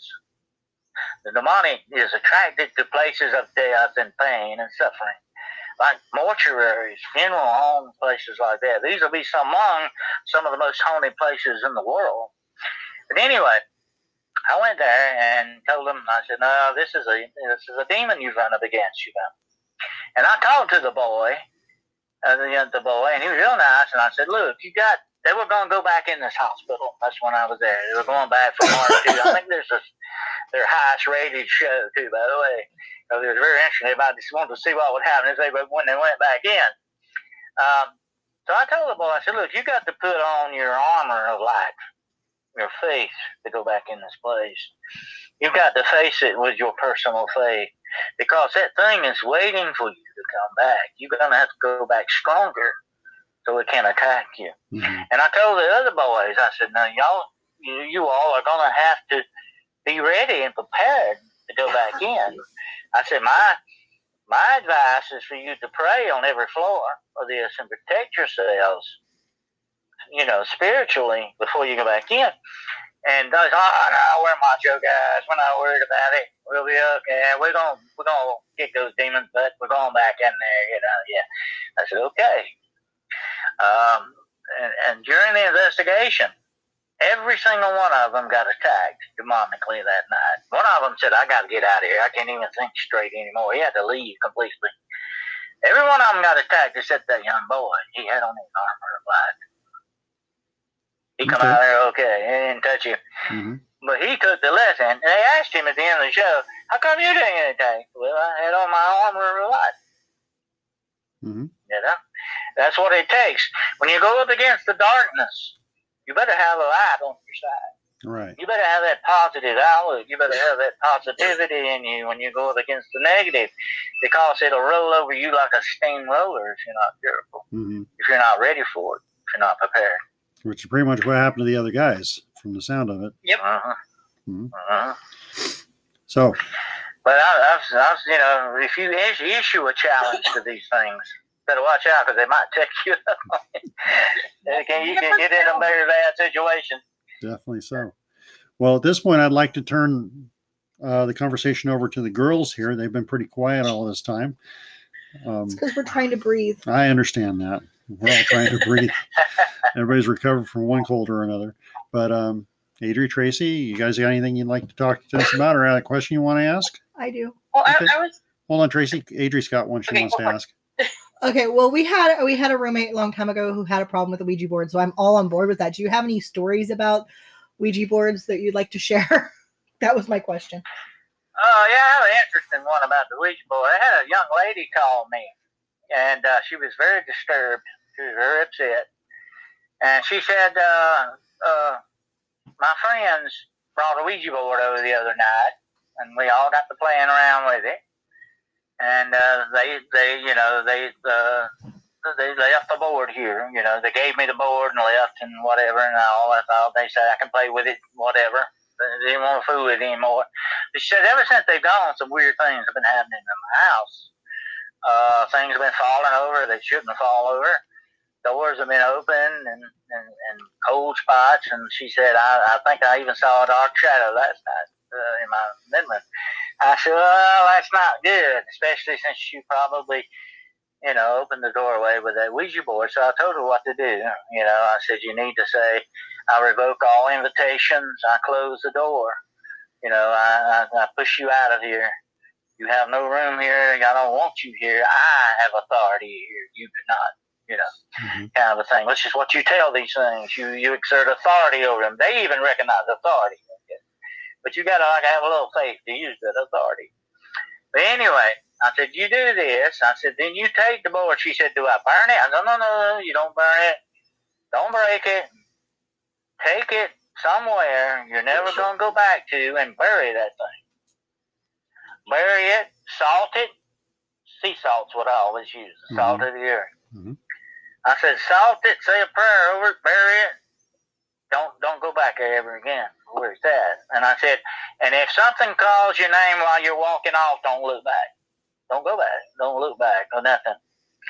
And she said, "Oh, I'll do it." She said, "I'm scared." And I said, "Well, I told I told her what to do. You know, how to cleanse the house, put a little sea salt in every corner, say some prayers, whatever faith you believe, you know, whatever goodness is in you, exert it there, and do what you need to do, and then get rid of you know get rid of that board. Don't ever go back to where it's at." So that, that was the end of that. I felt good about the whole session, but about a week later, she called me back. And she said, uh, Mr. Carroll, I did everything you told me to do. And I did that with the board and all. But what do you do if the board comes back? mm, That's what happened with our roommate. I said, whoa, wait. uh, what do you mean the board's come back? You know. And she said, yeah, it's, it was laying on my front door the other day. But she said, I think some of my friends, I told them what I was going to do. I think they did it. I said, well, look, you go do the whole thing over again. And don't tell your friends where you. I said, by the way, get you some more friends. Okay, get some more friends. well, I don't think these people are your friends. You do you that way. Definitely So I said, you do the whole thing over, and I think you'll be all right. So I never heard from her again, so I figured maybe it worked out. Oh, okay. no, no. But that's kind of creepy to think a board comes back. Uh, that's kind of like that. What was that movie, Witchboard? You remember Yeah, that? yeah, I remember which Yeah. word. Mhm. But that's just the thing. Adrian was saying that uh, our Our roommate, roommate, had just that sort of thing she happen. had a Ouija board and her and they were playing with it and she kept trying to get rid of it. She did everything she could to get rid of it. And it would be it would find its way back into her car or the trunk of her car or I mean I, I don't- don't remember exactly how she finally got rid of it, but yeah, it, it was attached to her no matter what she would do. Well, it's not. A, you know, it's not a good idea to break them Mm-mm, or to burn them. Actually, Mhm. uh, really, you know, burn. If I was going to go with one or the other, I'd go with a burning route. But uh, fire supposedly cleanses. You know, but I wouldn't definitely not break and throw in the trash. Um, actually, I had a voodoo case very similar to that, although it didn't concern a, a, a Ouija board. Where this uh, woman uh, called me. She had a dog grooming service, by the way. She had well, she owned two houses. She lived in one, and the other house was her, her dog grooming business. And she called me, and it was one of my very interesting voodoo cases. Hmm. And uh, she called me in and said that this Mama Loa had rented a house in the neighborhood across the street from her house. And the Mama Loa had come over there and given her a bottle of some kind of black liquid, a little bottle so big. And she said, Here, honey, you put this in your house and it'll bless your house and all this stuff, you know. And she said, Well, she said, I didn't want to offend the woman. I took the bottle, you know, I took it. And she left, said, and when as soon as she left, some weird things began to happen you know, all kind of strange things, the standard stuff, doors opening. She even looked in her closet. Here's the interesting thing. She even looked in the closet. She showed it to me. I took a picture. I don't know where it's at now, but I had a picture of it one time. Well, there was a stain on the roof of the closet. It looked just exactly like a 666, whether that was put there or that on that. But anyway, I told her, I said, you paint over that just in case. Uh, paint over it.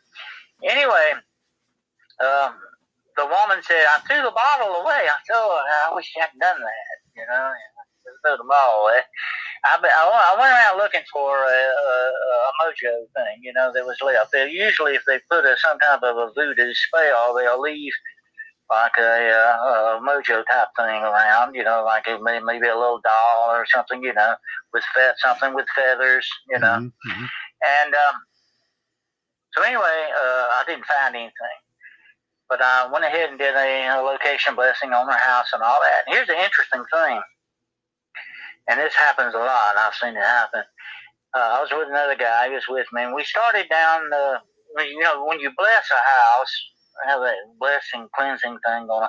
You have to do every bit of the place, everywhere accessible. You have to do the closets, the bathrooms, the the, the, the covers, everything has to Mhm. be blessed. Mhm. You can't leave a spot in that house for something to remain. Okay, and you, then you have to bless the people and everything that live there, and every living thing. And I've blessed a lot of cats and dogs, uh, parrots. Uh, everything is in there has to be blessed that way. That's part of the whole thing. Then you do the outside, you know. But anyway, I started down during the ceremony. I started down the steps into the basement. Now this was a kind of a what I call an open basement. You could see outside to the vents, you know, so it mm-hmm. wasn't com- part completely closed in. But there was no wind blowing that day. Okay, I gotta stipulate that. Was before I could cast the salt down these stairs, something went past me. I mean, a big wind, like. And the guy with me said, "You see that shadow?" I didn't see the shadow, but I felt the wind of it, and it went by us so quickly that evil spirit or whatever it was was getting the heck out of dodge. Okay, it went boom, flew right past us, and it went up through the upstairs. Something fell over the bam, big loud noise, bam, and I finished up and went back upstairs. And the woman and her and her husband, her husband helped her with the Said, "Did you hear that noise? What was it? Sounded like something fell over." Well, we can we looked around, nothing had fallen over. I said, "But that happens a lot of times when these spirits leave. They don't leave in a good way. They make a noise. They make an exit, Mhm. and you'll know it. You know, and that one was really getting out of dodge at that. But uh, that solved her problem. And uh, and what had happened though with this Mama Loa, whatever was that black liquid was, she had actually cast some kind of vampire spirit on this poor lady. Because this woman, when she first comes, she said, Mr. Carroll, I could do 20 dogs a day. A few weeks ago, I could do 20 dogs a day. Now I barely do one or two. Said, I go home and lay down and that's it. I can't do anything. She said, I've been checked. The doctor checked me. There's nothing wrong with me physically. Well, when I heard that, I said, oh, that sounds like a vampire spirit. Mhm. And um, so I said, definitely, you know, we need to take care of that because that that can be bad on you. What it's doing is not like the vampire in the Hollywood movie. It's not sucking your blood out, but it's actually feeding off your life essence Right. spiritually. Yeah. Mhm, mhm. You ever met anybody like that? You ever meet anybody Yes. that that just kind of drain you? Far too You many know, people. Too many. Far too many people. yeah, that's what you're kind of dealing here on that. Uh, uh, I won't elaborate on that. But anyway, uh, uh, just in case. Uh, but anyway, uh, that that was what this poor lady was dealing with. And after that had that day, she called me back. I did thirty dollars yesterday. I'm doing I'm doing great. I said, well, that's what I like. That's what I like to hear. And, uh, that's good. But when the Mama Loa left that neighborhood, they had to redo that whole house. They said it was all kinds of black magic symbols on the walls inside that house and everything else. She was a bad Mama Loa. Hmm Sounds like it. Evidently. Yeah.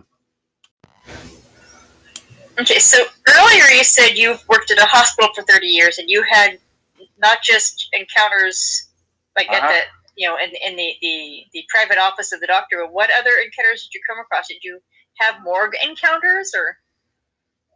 Well, yeah, uh, several distinctive encounters I had while I worked there. Uh, I worked in the morgue. I helped out in the morgue once in a while. That was not my job, but I helped the, the guy out. I actually worked down the hall from him in the morgue, and uh, for a long time. And he would call me once in a while. Hey, Dennis, I need a help. I need a hand up here, you know. And so uh, I got to see all the many different faces of death, definitely. Um, but um, one of the most interesting incidents I had while I was working there at the hospital, when I first worked, went to work there, I worked in the laundry. That was a very interesting experience. Believe me, we once in a while we find body parts in the sheets and stuff like that. But uh, um, Okay. I worked in the Dang. I worked in the, the clean section usually of the laundry. That was where I had to t- deliver stuff to the floors and all that. But anyway, my job every morning, and I have to, have to get up at dawn and go to the hospital. I would be up uh, probably about five thirty in the morning. I would get there and open the laundry up, and um, every morning I would go there. I would hear this noise, and it was like a long hall that went to the door to where the laundry was, and. Uh, and I would go down this hall, and in the hall where I would hear this noise, and it was kind of a squeak, weird, squeaky kind of noise. I could never figure out what it was, and and for many for many months I didn't really pay a whole lot of attention to it because you know in the laundry you got steam pipes, you got you know you got a lot of stuff going on, but this was outside the laundry. It was the hall outside, but I said uh, probably something like that. I didn't think about it, you know. But then after a while, I began to notice it more. And I said, what is that? You know, kind of being a curious fellow, and I know I'm kind of like Curious George. I had to kind of figure out what was going on here. You know, what is that? You know, there had to be an explanation for it. I always look for an explanation, you know. Mhm. And um, so uh, I got checking around the pipes, the steam pipes, the presses, and I couldn't hear that noise. So I kind of cataloged that in my head there for a while. And then several months later, I had to go to the uh, the basement of the hospital. Now this uh, hospital had a sub basement too. Matter of fact, it had a sub sub sub basement, and three level kind of a basement. They went down. They had a tunnel that runs through there. It was like some out of a movie. Um, and you could, I, I told somebody one time there were places in that basement you could die and they probably never find your body, you know. But uh, anyway, it was a spooky looking basement. And I was down there moving something around, looking. I had to get something. I forget now. It was like uh, something that had to be in the laundry. I forget what it was. But I was moving some stuff around, and I pushed this stretcher, an old time stretcher that was there, and had some stuff on it. And I pushed it out of the way, and there was that noise. That squeaky noise. That was that stretcher. I said, "Oh, that's what it is. It's a stretcher. You know, that's how, that's what it is." So I went back and I investigated a little bit more, and I come to find out this. Back in the days of segregation, that section where the laundry was was originally the black ward, where the black people were put, and there, and a lot of people died in that ward. You know, it's what happens at a hospital. People pass away, Mhm. and they would take the body down that very hall in a stretcher to the morgue. Okay. And that's what I was hearing. That's what I and, and here's the weird thing. When I understood what it was I was hearing, I said what it was, I listened for it and never heard it again. Hmm. That's a bit creepy. It was almost Knowledge- once it got my attention, it didn't want it didn't Well, it, it got be your moving acknowledgement. anymore. You, you figured out Yeah. what it was, and you knew it Yeah. was. You knew you, you acknowledged it. It's like okay, we don't have to bug you anymore. We'll find someone else to say, hey, pay attention to me. Yeah, that's it. Yeah. That was very strange. And another incident I had at that hospital, which was very interesting as an investigator, I had a uh, ambulance driver come to me one day and said, uh, uh, "Would you believe something if I told you something?" I said, "Well, go ahead and try me." You know, he said, "Well, I think my ambulance is haunted." I said, "Really? What makes you say that? Because somebody die in it? You know, of course, you know, people die in ambulances." yeah. Oh He said, "No, it's the guy that worked the ambulance. He was the driver with me, and he got killed in an automobile accident." Oh. He said, "Ever since I think his name was Bill. So ever since Bill died." Things have been going on in the ambulance. Like, you know, he had a certain way of catalog. You know, you have a lot of supplies now. Mhm. He said he had a certain way of cataloging stuff that I could never get to. And we would always had, we had fun about that. You did this this way, I do it the other way, you know, kind of thing. He said, but he said, here lately, I keep noticing things are moved the very same way Bill would put them in there. He said, and one day I got in um, the ambulance and I could smell his aftershave, you know. Hmm. And he wasn't there, you know. It's been weeks since he died, you know. Right. He said, I think my ambulance is haunted, you know. I said, well, I said, that's a possibility because that was the last thing. He was on the way to work when he got killed the other way, you know. I, I And I have said, well, that's the last thing. That's the last place destination he was going, you know. I I said, here's thinking- what you do. You park your ambulance somewhere tonight and talk to Bill. And say, Bill, you don't need to come back here anymore. You don't need to work here anymore. You're retired now. Go on to where you need to go, Bill. And and be at rest, be at rest, be at peace. And you don't have to worry about the ambulance anymore. I got it from here on out.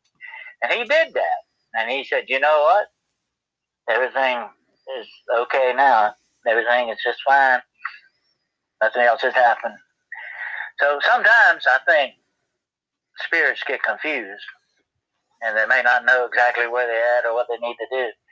Uh, I run into that a lot of times. As a matter of fact, I had a, a case where uh, this farmer had gotten killed out in a field on a tractor accident. The tractor turned over on this guy and he died out there in the field. And his daughter told me about this. And his daughter, children, grandchildren, had seen Papa, as they called him, walking across the field while he was coming home.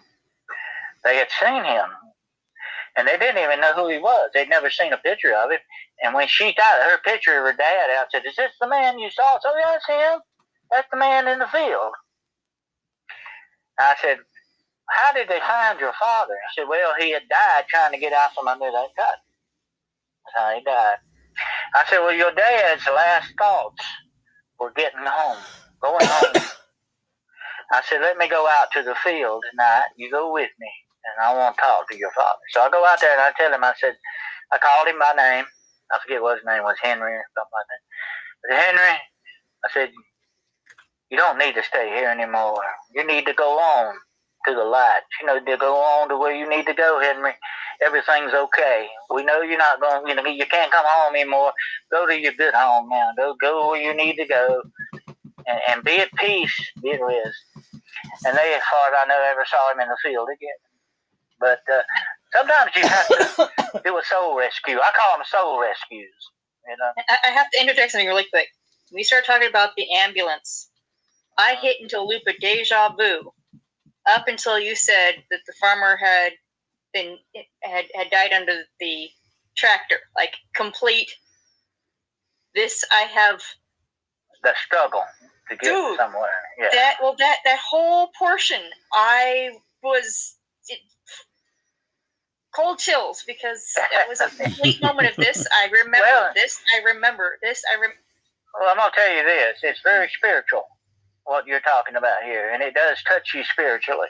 Um, you know, to know that, that someone is lost, maybe, and or confused, and to get to turn them in the right direction is a good thing. You know. Yep. Matter of fact, I did that with a uh, this woman had a thing going on with a little child being seen in her yard that would disappear. And I got, and I started, you know, you got to do a lot of research. You got to find the history of places. That's what goes with this job, okay? And I found out that in front of her house, this little eight-year-old boy had been run over and killed. And it had not been probably like two years before she moved to this. She didn't know anything about it. It happened like two years before she moved there. Mhm. when I found this out, I went out in the yard and I found out what the little boy's name was. His name's Billy. I said, Billy, won't you listen to me? Come here. Come here and listen to me, Billy. I said, I know you had an accident out here, okay? Something bad has happened to you, but there's good things waiting for you, Billy. You know, go on, go on to the light now. Go where you need to go. You don't need to stay here anymore. It's okay. Your mama understands. Everybody knows. Time for you to go now. You know, you don't need to stay here.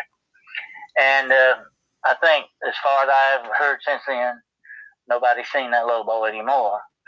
But uh, I think the places of great trauma, especially if it's an accident, like a car out of an accident or a tractor accident or whatever, getting run over, that's a very traumatic thing, of course. Yeah. Death is a traumatic thing. Usually, it's, it is very traumatic, the most traumatic thing you'll ever run into. And it leaves a mark on your soul. It leaves you, and it can confuse you, perhaps, and even attach you to that place where that trauma happened.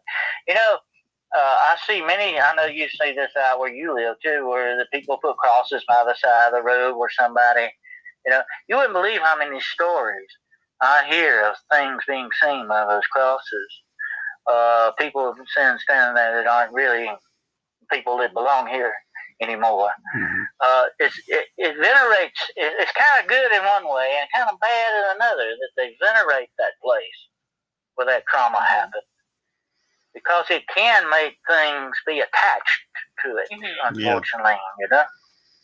I agree. I think there's a lot of spiritual Don't give each attachment when that happens, and Uh, I'm sure that attracts something. I know a guy one time he did, and this is a quick story. He told me this. He told me this. I said that he, uh, his father died, and he had his father cremated, and his father wanted his ashes scattered by this highway. Uh, I forget where it was at, but his he had had I think some good times in his youth on this highway or something or whatever. And he stopped one night and scattered his dad's ashes out in this field. And he said for three or four weeks after that, he would go by there. He would see somebody standing out in that field that looked very much like his father. And I asked him, "Did you ever stop? Didn't you ever stop thinking, wanted to take a good, a closer look?" And he said, "No, I was really afraid to. You know what I might see."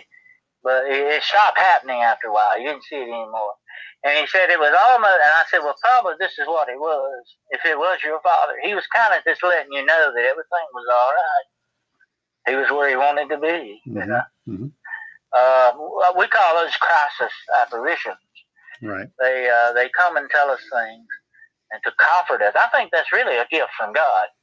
In other words, uh, to, to let them come and give you that comfort, to let them know that there's something beyond, and they're there, they're happy, they're okay. You know, uh, I've had many, many cases of that. hmm And, and and here's the thing about it: it's not scary. You know, it's not scary, spooky. It, it kind of gives you a good feeling. Now that's a good thing. If it gives you a good, positive feeling, it's definitely a good thing. Yeah. You know? Well, I've heard most cases they're actually really comforting. I mean, you're startled at first, but then you realize what's going on, and it's like you get that little bit of uh, you get that goodbye basically that you Mhm. probably wouldn't have gotten Uh-huh. before.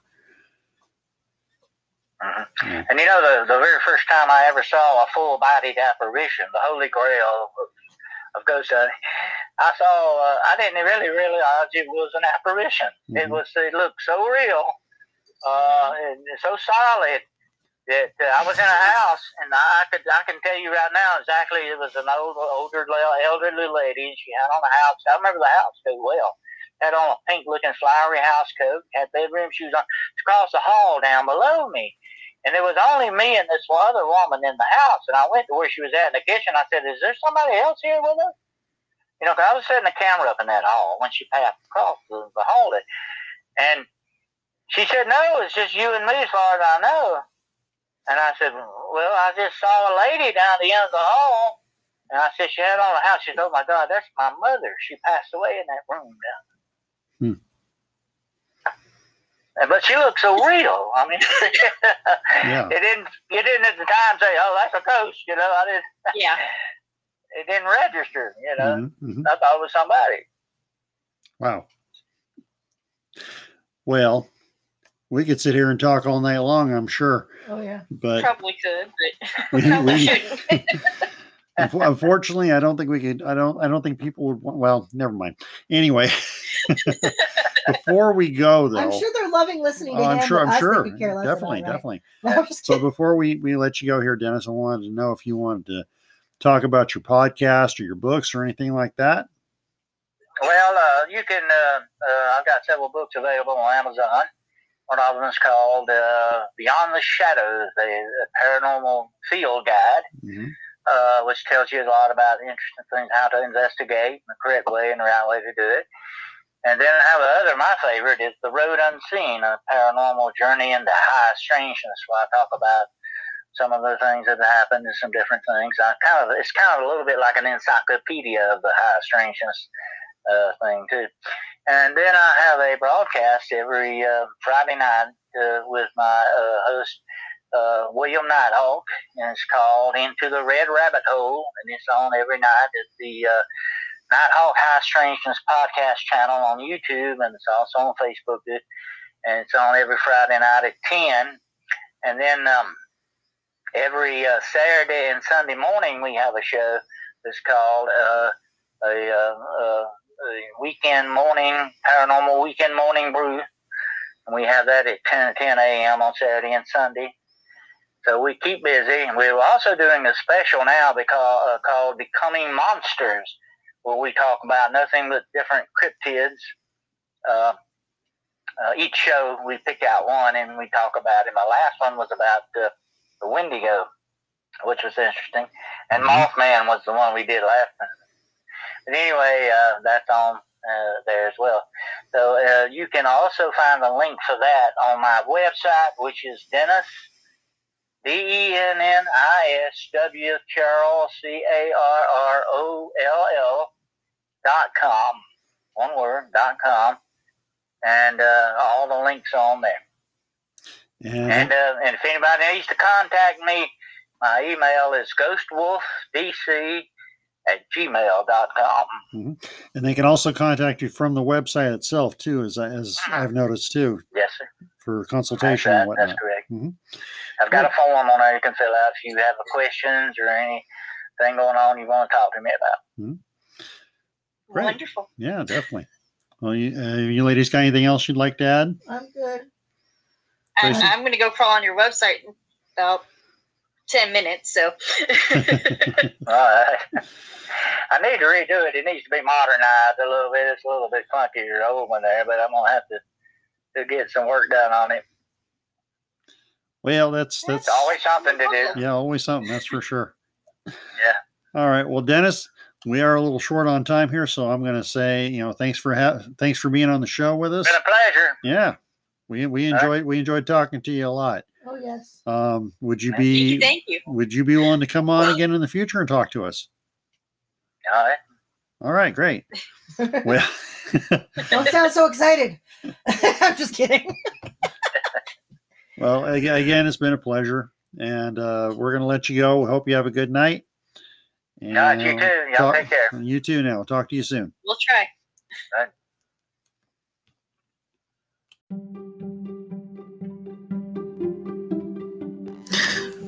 Okay, that was that was uh, Dennis. What do you guys think of Dennis? I think he's got a lot of good, good, interesting stories and whatnot. Mhm. He is a trip to listen to. Oh, yeah. yes. Definitely a trip to listen to. Oh, we could listen to him all night, and probably would have if he let us. Yeah. Yeah, but but you know where he is, it's currently now you know oh dark thirty, and uh, Yeah, I didn't want to keep him we'd too love long, to sleep at some point. but he's got a bunch of stories. I'm sure he could have talked all night long with us.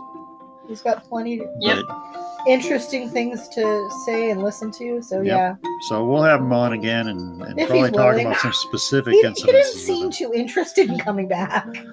He sounded he was like apprehensive. Did you hear it, or was it just me? Uh, I don't think it was that. It, it, it felt like I, I think it was it was the, the he he heard we're short on time.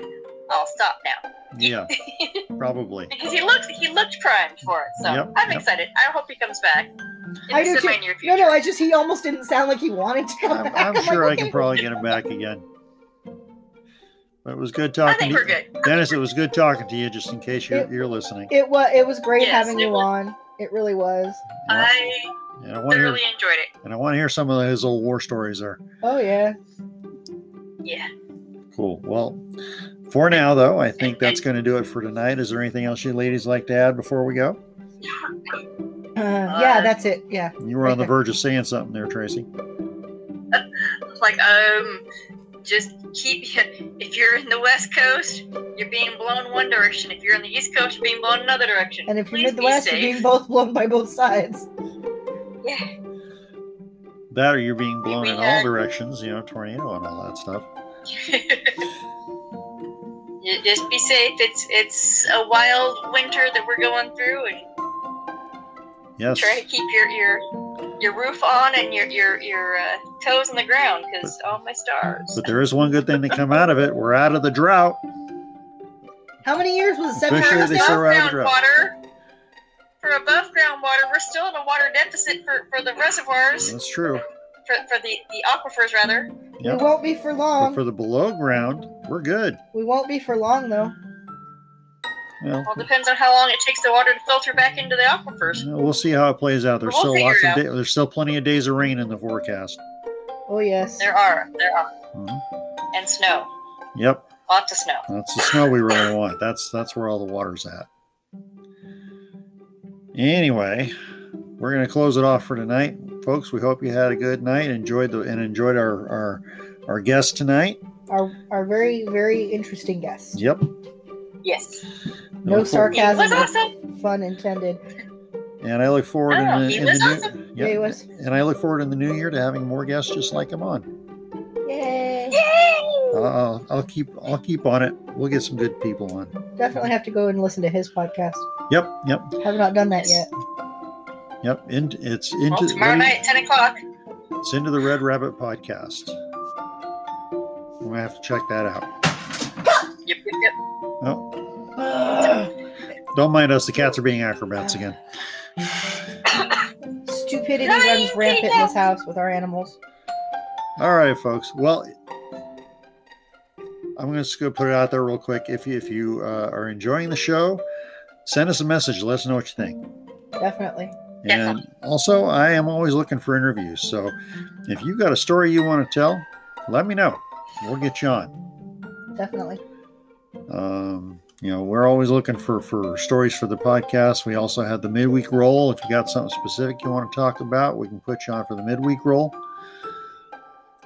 Um, I don't know. You guys want to add anything to that? I think you pretty much said it all right now. Okay. I don't know. If you like us, leave us a message. If you like us, let your friends know. Mhm. And you can leave us a message We very, like to, very yeah, easily. leave us messages. Yep, you can you can message on. There's a link right below the description on this podcast, or whichever format you're listening to. Click that link, leave us a message. You know, just even if you just want to tell us you like the show or you hate it. Hopefully, you don't say that, but Or why you don't like it. What needs well, we don't need the specifics. But you know, and, and if you want to come on the show, you can always email us at whatinthepodcast at gmail.com. Or you can leave us a message at the what in the podcast, the what in the podcast. Sorry, what the heck's a podcast? I don't know. You leave us a message at the What in the Podcast Facebook group. Yep, yep, yep. Tracy or One Adriana or myself will get back to you. But until then, I'm just gonna I'm just gonna say it because apparently I'm having trouble talking at this point. Stay spooky, folks, and cue the gremlin. You the gremlin!